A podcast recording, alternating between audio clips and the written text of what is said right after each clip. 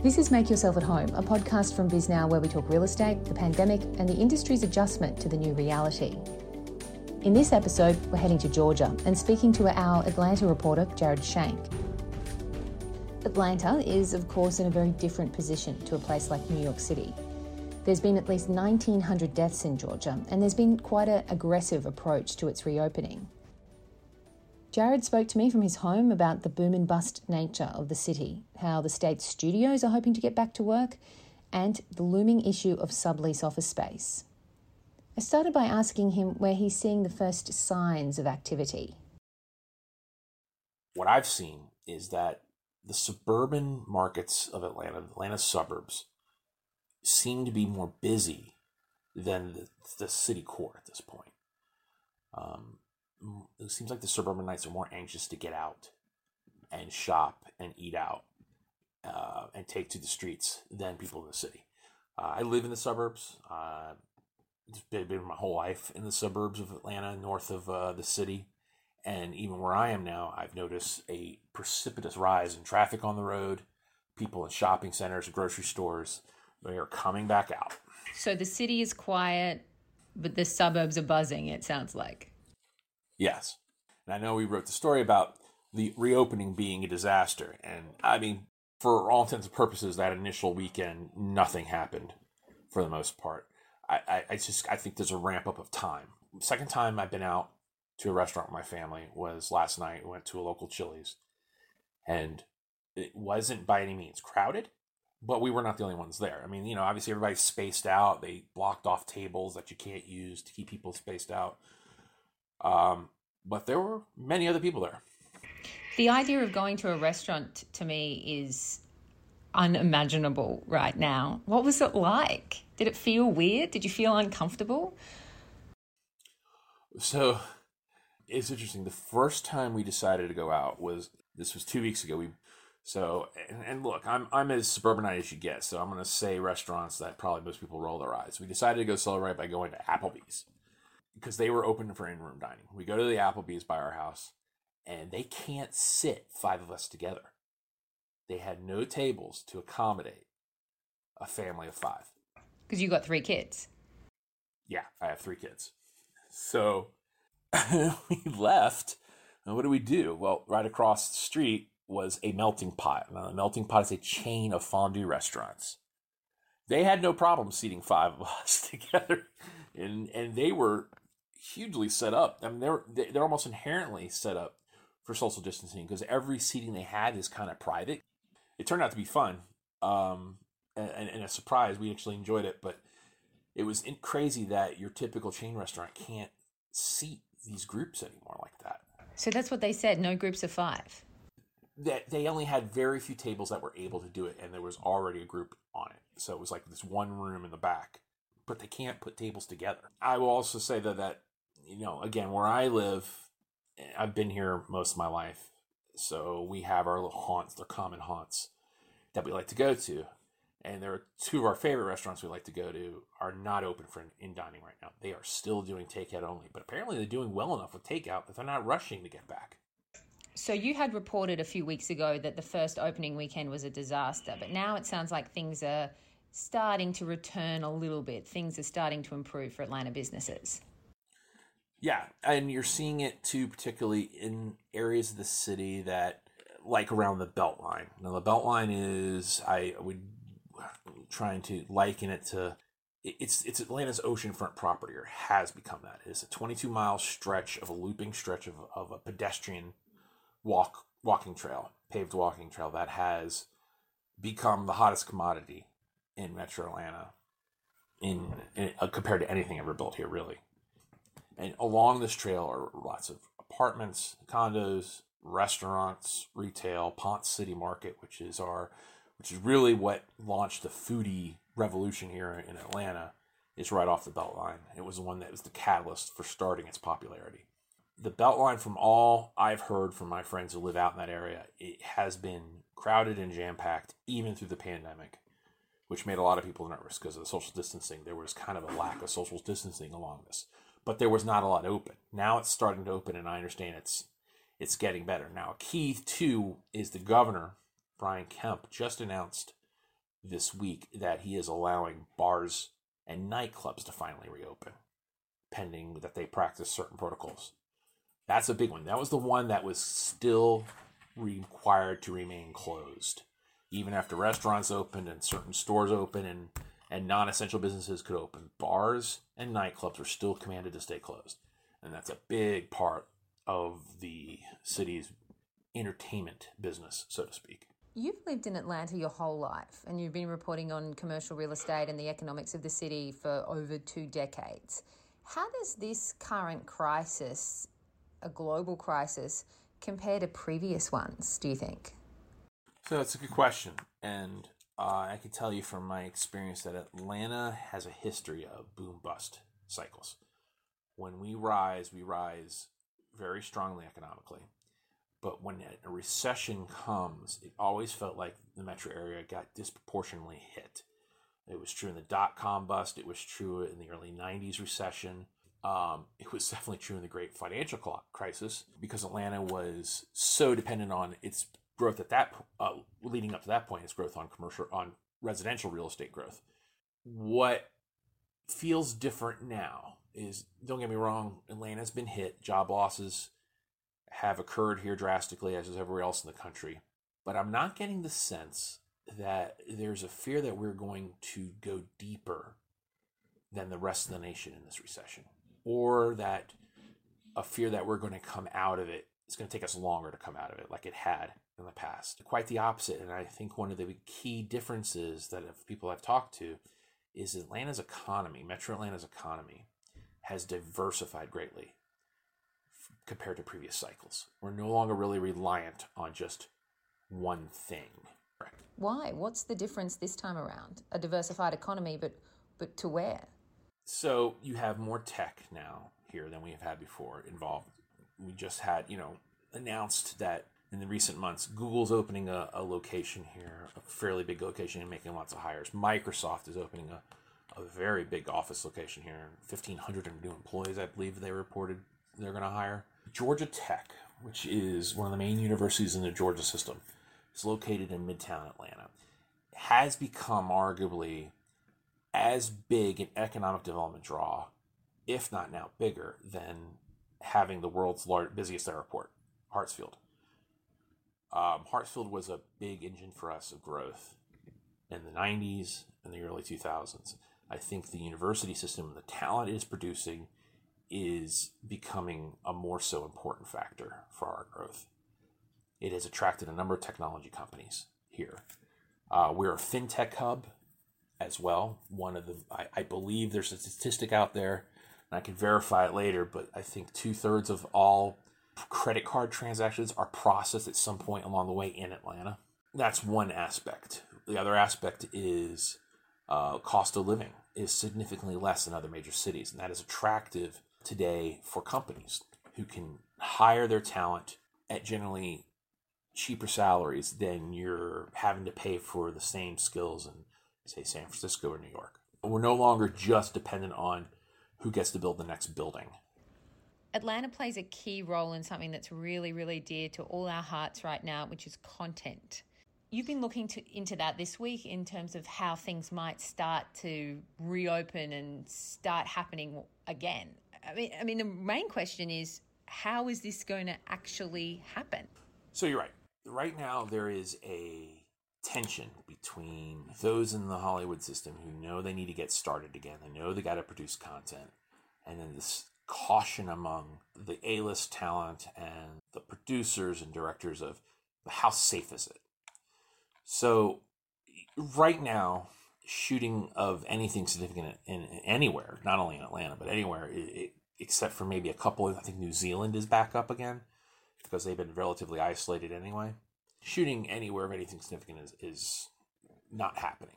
I their perception is they want to get started by this summer, and that it will get started by the summer. But what everybody is kind of waiting for right now is is some sort of universally agreed upon protocol that will talk about how best productions can work during this pandemic. And until those sets of protocols are agreed upon by the unions, um, you're not going to see anything significant picked back up. But the fact that, it, that people I've talked to see us getting back to work in Atlanta's studio um, getting busy again and booked again coming this summer means I suspect that those protocols are closer than we realize. We've all been spending an exponentially more amount of time watching and streaming entertainment to keep us occupied. Hollywood knows that. There's, they have the statistics. But every, you know, there was only so much that was put in the can prior to uh, the pandemic. And we're burning through a lot of that content right now.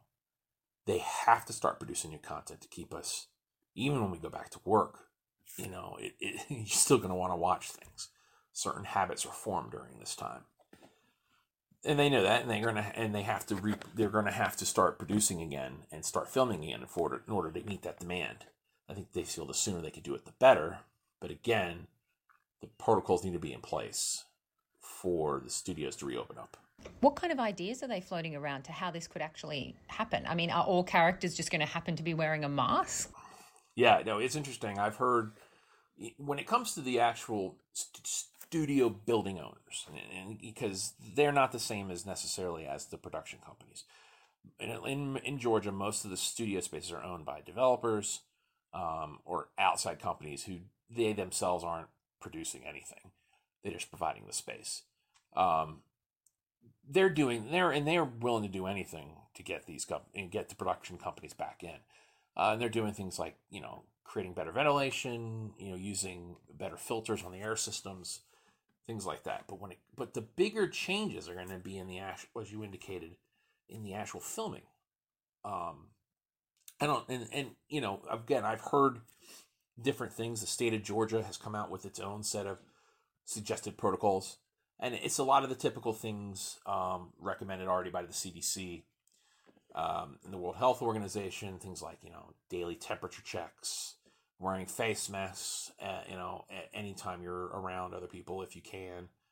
Um, that's a little bit more complicated when you're you know saying creating a scene between a couple people who need to be talking to each other. In those cases, um, I've seen ideas float around like the entire production cast and crew have to be sequestered and quarantined for the duration of the production. You know, even if they live in Atlanta, they can't go home until it's done. Um, to other ideas of, um, you know, different camera angles, so it looks like two actors are next to each other when they're really not. Um, or even digitally in, in inserting someone in a scene to get to make the appearance that um, they're together. Uh, I again, so we see the protocols officially come out and what they've agreed to. I don't know what if any of these things are going to be done, but I got to assume in the in the near term, they, some of that will be done. How much is riding on this for the developers? Like, is this a major problem if they're not taking up space? Are, are they at risk? Are those properties at risk in some way? So right now, they all seem pretty comfortable. Um, uh, Ryan Millsap, who owns Blackhall Studios, I talked to him recently, and, he's booked. I mean, his his studio is booked throughout next year. Um, so barring another resurgence of the virus, um, he he's confident things are going to get back. While we're talking about studios and actors getting back to work, there's of course just general office in New York, there's been huge amounts of discussion around plexiglass, open plan, how to handle the lobby, how to handle the elevator. What's the focus in Atlanta in terms of getting office workers back at their desks? So that's one of the interesting things. I don't necessarily see a rush to get back to the office yet. There seems to be a lot of companies that seem to be feeling they're handling things just fine with the majority of their workforce still working from home. Obviously, the commercial real estate industry is here have begun going back to the office, and, and, and they're leading by example in many ways. They're feeling they have to go back first because they're also consulting with their clients on how best to get back to work. So, in that case, you are seeing those offices open. But, uh, you know, I've not heard extremes yet.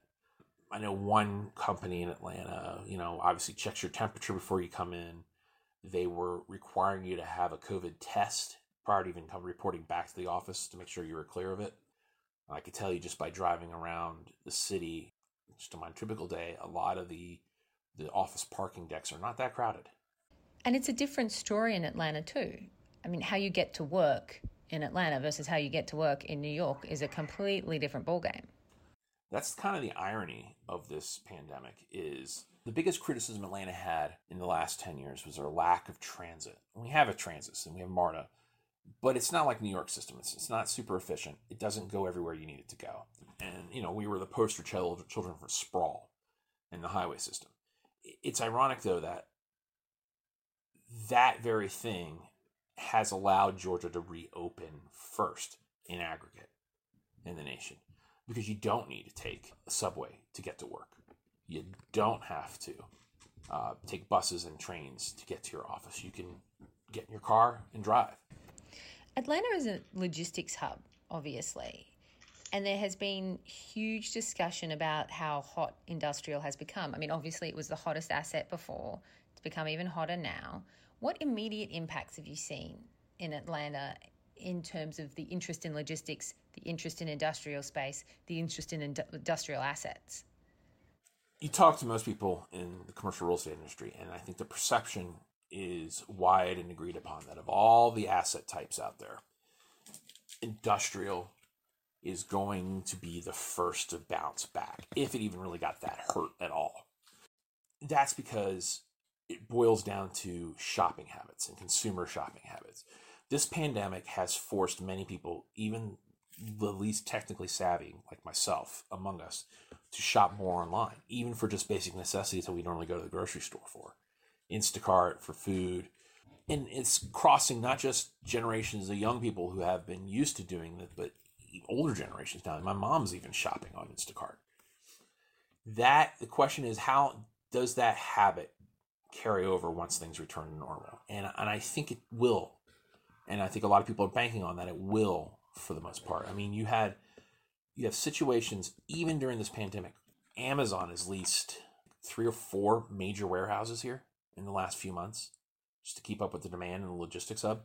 Kroger's had to get in, like quickly round up another 150,000 square feet at their million square foot facility in Fort Gillem, Georgia, just to be able to keep their stores stocked. I mean, this is the kind of impact you're seeing, and I think that's why it's keeping the industrial market uh, optimistic.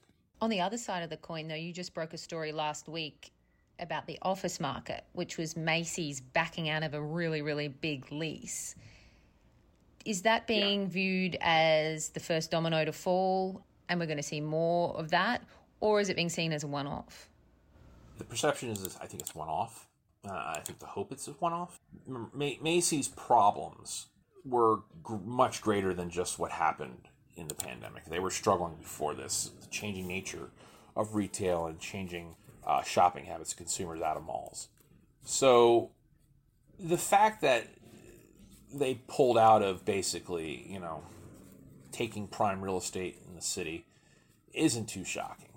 And the thing we have to look at is since then, or, or even before then, you know, Macy's wasn't the only big company to make a move here. Um, you know, Facebook has a major office, uh, has a full floor in the same building that Macy's was going in.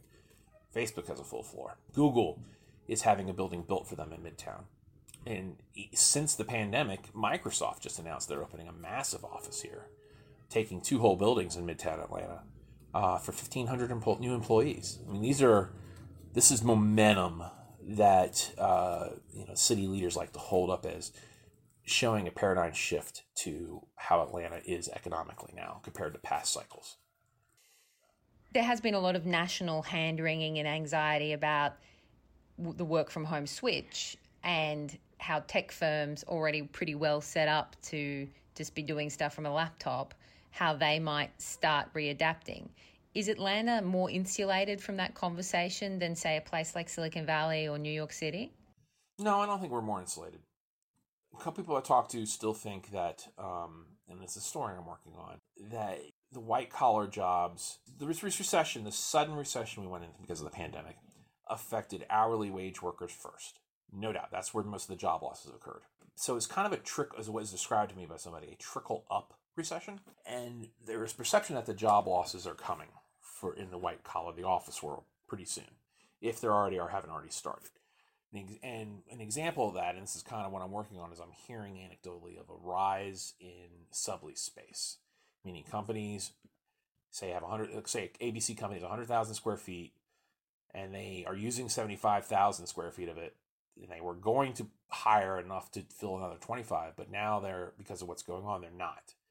So they're going to try to, they're still on the hook to pay that extra 25,000 square feet. So they're going to try to sublease it to somebody else so they don't have to pay for it all. You're hearing about a rise in that happening here, which is always which is always something that happens in a recession and it has the has the net effect of downward pressure on everything from rents to leasing activity because you have companies then that are you know in, that might have ordinarily worked or leased directly with uh, a landlord now could just take extra space of another company. So it, nat- it naturally it, t- it sucks out demand from the market. We're expecting more and more of that to happen yeah as a reporter, what are the biggest things that you're looking at over the next month or so? Well, all eyes are on the economy. I don't think there's any secret. Um, and how the economy goes was how commercial real estate will go. Um, commercial real estate, of all industries, to me, is the best barometer of the health of the local economy. So we're going to be looking at, you know, leasing. We're going to be looking at office, particularly on the office side, uh, as I talked to you about shadow space earlier and sublease space, uh, the uptick in that and what that means for job law, potential job losses going forward. I'll be watching a lot about multifamily as well. Affordability was a big issue for us leading up to this thing. I, and I don't think that even with this recession that that's an issue that's going away. What I will feel is it'd be interesting to see if there's a shift with construction costs and labor costs? Are they going to go down now because of the, because recessions have a natural way of washing out the excess in an economy that was before, and pricing for materials, pricing for labor, pricing for land, particularly in some of the hotter markets of Atlanta, was was very high, which was forcing developers to when they built an apartment belt building, they had to achieve the highest price in that market per square foot to justify the construction costs. So the question becomes does that get moderated a little bit? Are we're going to see some of that coming down? Those are a couple of the bigger issues I'll be looking at. Jared, thank you so much for doing this. It was great to chat. Thank you, Miriam.